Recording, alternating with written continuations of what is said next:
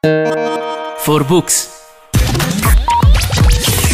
Una buona economia per tempi difficili. Abhijit Vinayak Banerjee e Esther Duflo. La terza, 2020. Tanti suggerimenti utili per chiarire il ruolo dell'economia e della politica nella possibile risoluzione dei maggiori problemi sociali. Riconoscere che le dinamiche economiche globali spesso non riflettono la legge della domanda e dell'offerta. Comprendere l'importanza del tema delle migrazioni. Prendere le distanze da luoghi comuni e opinioni polarizzate su questioni sociali complesse. Capire come una crescita economica esponenziale abbia avuto conseguenze ambientali disastrose e individuare nuovi parametri per misurare il benessere delle persone. L'autore Abhijit Vinayak Banerjee è un economista indiano naturalizzato statunitense. È Ford Foundation International Professor of Economics al MIT ha ricevuto numerosi riconoscimenti e premi ed è stato inserito tra i 100 migliori pensatori globali dalla rivista Foreign Policy. Ha inoltre fatto parte del panel del segretario generale delle Nazioni Unite sull'agenda di sviluppo post-2015. Esther Duflo è un economista francese.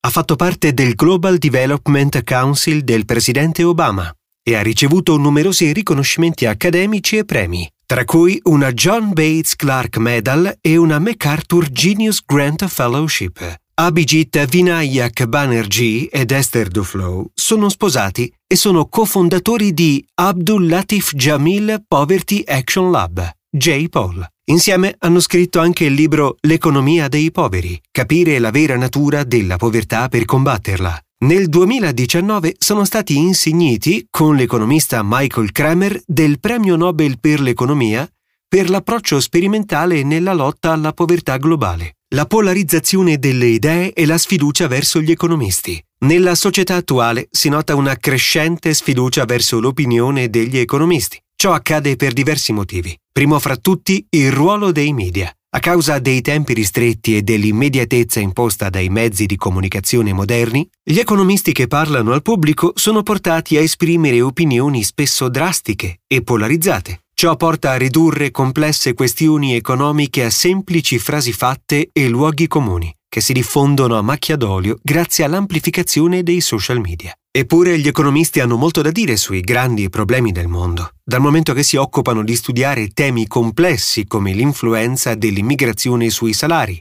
la ridistribuzione delle risorse, le disuguaglianze sociali, la tassazione alle imprese. Come scienziati sociali, il loro compito è offrire fatti e interpretazioni che possano aiutare a mediare le divisioni. Purtroppo però, nella società attuale lo spazio per tali conversazioni sembra restringersi e il pensiero della persona media è spesso limitato a quello della sua cerchia di pari o a ciò che trova sul web e sui social media, che a sua volta è polarizzato. Per varie dinamiche, infatti, i social media fanno da cassa di risonanza delle nostre opinioni, proponendoci contenuti che confermano ciò che già crediamo. L'economia non è una scienza esatta e di conseguenza ci sono pochissime certezze assolute. Gli economisti affrontano i problemi secondo una combinazione di intuizione fondata sulla scienza, congetture frutto dell'esperienza e una lunga serie di tentativi ed errori. Per questo, quanto di più prezioso possano condividere spesso non è la loro conclusione,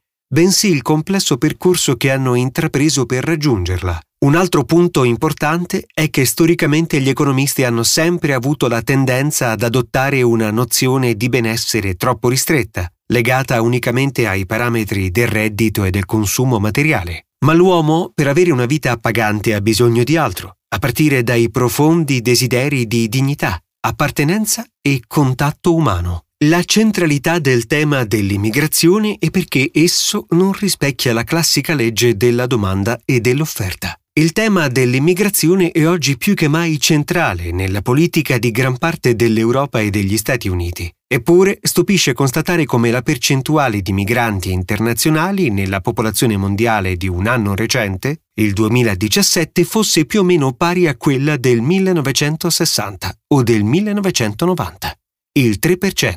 Il problema deriva dal fatto che l'analisi economica dell'immigrazione si riduce spesso a un banale sillogismo secondo cui il mondo è pieno di persone povere che guadagnerebbero molto di più se potessero spostarsi nei luoghi dove le condizioni sono migliori. Quindi, se ne avessero una minima possibilità, sarebbero tutti pronti a lasciare il loro paese, causando nella nuova destinazione una diminuzione dei salari e, come si suol dire, portando via il lavoro agli autoctoni. Questo argomento rispecchia l'esposizione standard della legge della domanda e dell'offerta come viene insegnata nelle scuole di economia, se non fosse che la logica si rivela sbagliata. Secondo molti studi, infatti, le migrazioni sembrano migliorare la situazione della maggior parte delle persone, sia migranti che locali. Ciò ha molto a che fare con la natura peculiare del mercato del lavoro. I nativi poco qualificati e gli immigrati non sono concorrenti diretti. Anzi, con l'afflusso di migranti poco qualificati che si fanno carico dei lavori più indesiderati, i nativi sono spesso promossi a lavori più soddisfacenti, mentre il prezzo dei servizi affidati agli immigrati tende a scendere. Il contenuto che hai appena ascoltato è tratto da 4Books. Scarica l'app 4Books per iOS o Android e inizia a migliorare te stesso in soli 20 minuti al giorno.